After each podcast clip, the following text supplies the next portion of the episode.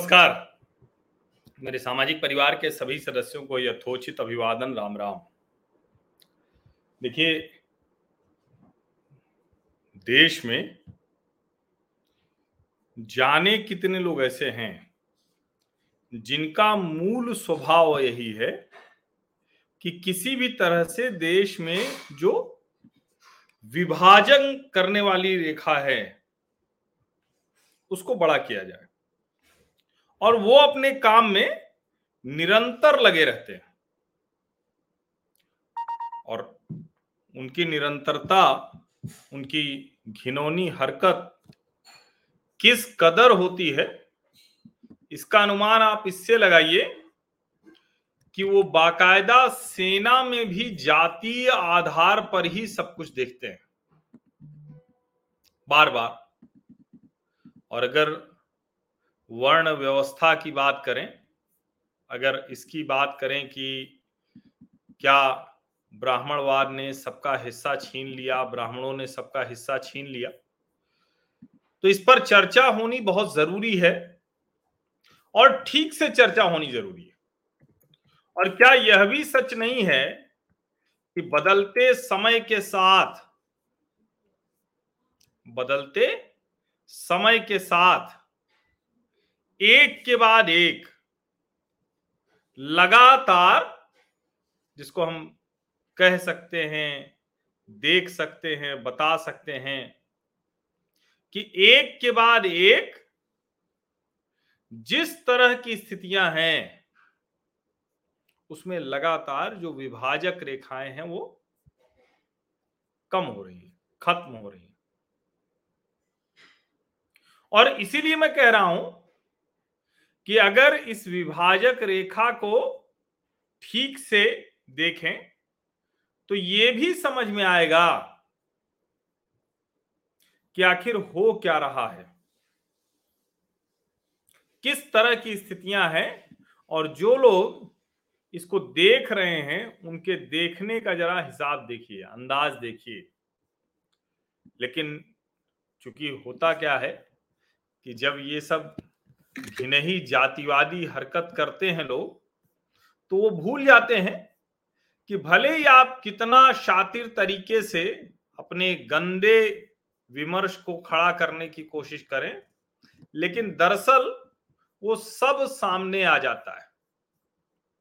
और आज जब देश के मुख्य न्यायाधीश की कुर्सी पर यूयू ललित साहब बैठे तो कई लोगों के लिए संकट हो गया। अब क्यों संकट हो गया? अब इस संकट की वजह उनकी अपनी अलग होगी और उन्होंने तुरंत विभाजक कोशिश की। यहाँ तक कि बाकायदा ये बताने की कोशिश की कि मुख्य न्यायाधीश एक ब्राह्मण हैं। जब कहते हैं कि मुख्य न्यायाधीश एक ब्राह्मण है तो समझ में नहीं आता कि क्यों ये लोग जब दूसरा कोई होता है तो उसको उसी तरह से प्रस्तुत नहीं करते। और मैं बहुत स्पष्ट तौर पर बताऊँ कि देश में जो भी इन पदों पर विराजमान होता है, आसीन होता है, मेरे लिए वो इस देश के उस पद पर बैठा हुआ एक योग्य व्यक्ति है। इसके अलावा कुछ नहीं। लेकिन ये जो घिनहे जातिवादी है ना, ये लगातार देश विभाजन की, समाज विभाजन की कोशिश करते रहते हैं। और उस कोशिश में इनको जहाँ तक संभव होता है, वो प्रयास करते हैं कि किसी भी तरह से ये कुछ झगड़ा हो जाए, कुछ विभाजन हो जाए। इनके बात करने का तरीका भी वही होता है। और उसके बाद वो खुश होते हैं कि देखिए, हमने अपना नैरेटिव सेट कर दिया है। अब आज जब यूयू ललित साहब देश के मुख्य न्यायाधीश बने तो उसके बाद का ये जो चित्र है, ये आपको अवश्य देखना चाहिए। ये चित्र पहले दिखाता हूँ, उसके बाद फिर जो घिनही जातिवादी सोच है उस पर बात करूँगा। ये वो चित्र है, श्रेष्ठ भारत का चित्र। और मैं आपको सच कहूँ, इसमें मुझे कतई कोई जाति नहीं दिखती। किसी की भी जाति की वजह से किसी का भी सम्मान नहीं दिखता, जाति की वजह से किसी का अपमान नहीं दिखता। लेकिन जब ब्राह्मण मुख्य न्यायाधीश हो गया है, ये कहकर जातिवादी विमर्श छेड़ने की कोशिश होती है तो मुझे जनजातीय समाज की महिला देश के सबसे बड़ा, बड़े पदराष्ट्रपति की कुर्सी पर बैठी दिखती है। उपराष्ट्रपति जगदीप धनखड़ जाट समाज से आते हैं। और जो भारत में कहा जाता है कि पिछड़ों का, अनुसूचित जाति के लोगों का अधिकार मिलना चाहिए, घाची तेली समाज से आते हैं प्रधानमंत्री नरेंद्र मोदी। अब ये देखिए, जनजाति समाज से, जाट समाज से, घाची तेली समाज से और ब्राह्मण समाज से। राष्ट्रपति, उपराष्ट्रपति, प्रधानमंत्री और न्यायपीठ पर बैठा हुआ व्यक्ति, मुख्य न्यायाधीश। यही तो श्रेष्ठ भारत का चित्र है ना? जब जातिवादी विमर्श करके ये कोशिश की जाती है तो आप यकीन मानिए। और मैं एक बात और कह दूँ, देखिए कई लोग कह रहे हैं कि जस्टिस यू यू ललित ने ये उसमें एक मैं आपको दिखाता हूँ। हालाँकि इनका तो ये इतिहास है। ये देखिए, ये कह रहे हैं कि जस्टिस यू यू ललित ने वो फैसला सुनाया एस सी एक्ट वाला, ब्राह्मण ब्राह्मण बार बार लिख रहे हैं। अब ये हो सकता है। ये चर्चा कोई एक बार तो हुई नहीं, लगातार हो रही है और उसके हिसाब से सुधार भी लगातार हो रहा है। लेकिन ये व्यंग्यात्मक टिप्पणी करना कि ब्राह्मण जज के परिवार में जब बच्चा पैदा होता है तो नर्स कहती है, बधाई हो जज साहब, जज पैदा हुआ है। कास्टिस्ट कोलेजियम, मैं कोलेजियम सिस्टम का विरोधी हूँ। लेकिन आप जरा सोचिए कि जब ये कह रहे हैं तो जस्टिस यू ललित के पिता, जो जिनसे इंदिरा गांधी नाराज़ हो गई थी और कहा जाता है कि उनको नहीं बनने दिया, वो जज होकर आए थे दिल्ली न्यायाधीश, दिल्ली न्यायालय में।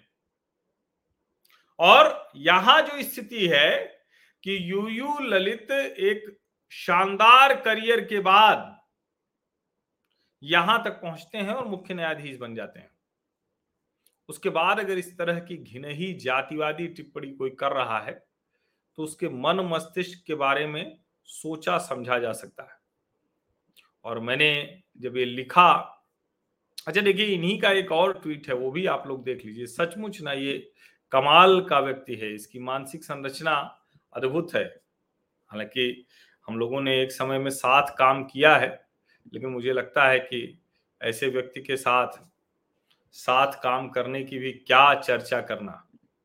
आज नए चीफ जस्टिस के शपथ ग्रहण की तस्वीर। सिंहासन जैसी कुर्सी पर हम सब की महामहिम राष्ट्रपति द्रौपदी मुर्मू जी और बाकी सब लोग स्टूल जैसी छोटी कुर्सी पर। इतनी छोटी की कानून मंत्री तो पैर सिकोड़ कर बैठ भी नहीं पाए। कसम से मज़ा आ गया। मोदी ने ये वाला काम ठीक किया है। अब देखिए इनकी, इनके नैरेटिव बनाने का तरीका आप सोचिए। ये खुद ही एक्सपोज हो गए बार बार इस तरह शैली में बात करना वो चलता नहीं है। ये देश के राष्ट्रपति का अपना एक प्रोटोकॉल है और उसके अलावा सभी की कुर्सियाँ एक जैसी क्या प्रधानमंत्री, क्या उपराष्ट्रपति, क्या मुख्य न्यायाधीश, क्या पूर्व मुख्य न्यायाधीश, क्या कानून मंत्री। लेकिन देखिए, जब ये आप एकदम से जिसको कहते हैं ना कि आपके दिमाग में एकदम घिनौनी, जातिवादी, घटिया सोच आ जाती है तो फिर आप इसी तरह से बात करने लगते हैं। आपको व्यक्ति नहीं दिखता, आपको योग्यता नहीं दिखती, आपको कुर्सी नहीं दिखती। आपको सिर्फ़ और सिर्फ़ जाति दिखती। और कमाल की बात ये कि दिलीप मंडल से हर कोई पूछता रह गया कि भाई अपनी जाति भी तो बता दो। तो अपनी जाति उन्होंने कभी नहीं बताया। और किसी ने एक बार लिखा कि भाई दिलीप मंडल जी की पत्नी तो ब्राह्मण थी। तो उनके बच्चे को कितना कष्ट होता होगा इस तरह से घनघोर जातिवादी टिप्पणी अगर जो है, वो उनका पिता कर रहा है तो अब ये निजी टिप्पणी लग सकती है। लेकिन जिस तरह की निजी टिप्पणियाँ ये लगातार करते हैं, मैं निजी तौर पर कहूँ, बड़े अच्छे व्यक्ति हैं, निजी तौर पर बड़ी अच्छी बात करते हैं, लेकिन समाज को दूषित करने वाला व्यक्ति अगर मेरा कोई परिचित भी हो, बहुत नजदीकी भी हो तो भी उसकी टिप्पणियों की चीरफाड़ और उसकी टिप्पणियों को सही संदर्भ में पेश करना ये मेरा काम है। क्योंकि मैंने ये यूट्यूब चैनल शुरू ही किया है कि सार्थक, सकारात्मक राष्ट्रीय विमर्श खड़ा कर सकूँ।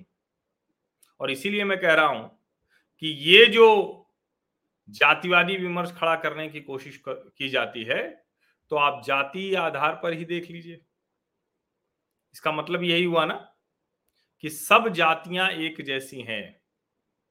कोई इसमें आपको आपको क्यों जाति आधार पर देखना है?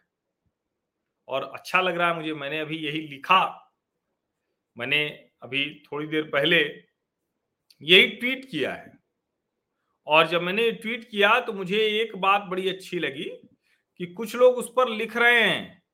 कि आप ऐसी घटिया सोच क्यों बढ़ा रहे हैं? जातिवादी विमर्श क्यों बढ़ा रहे हैं? तो मुझे अच्छा लगा।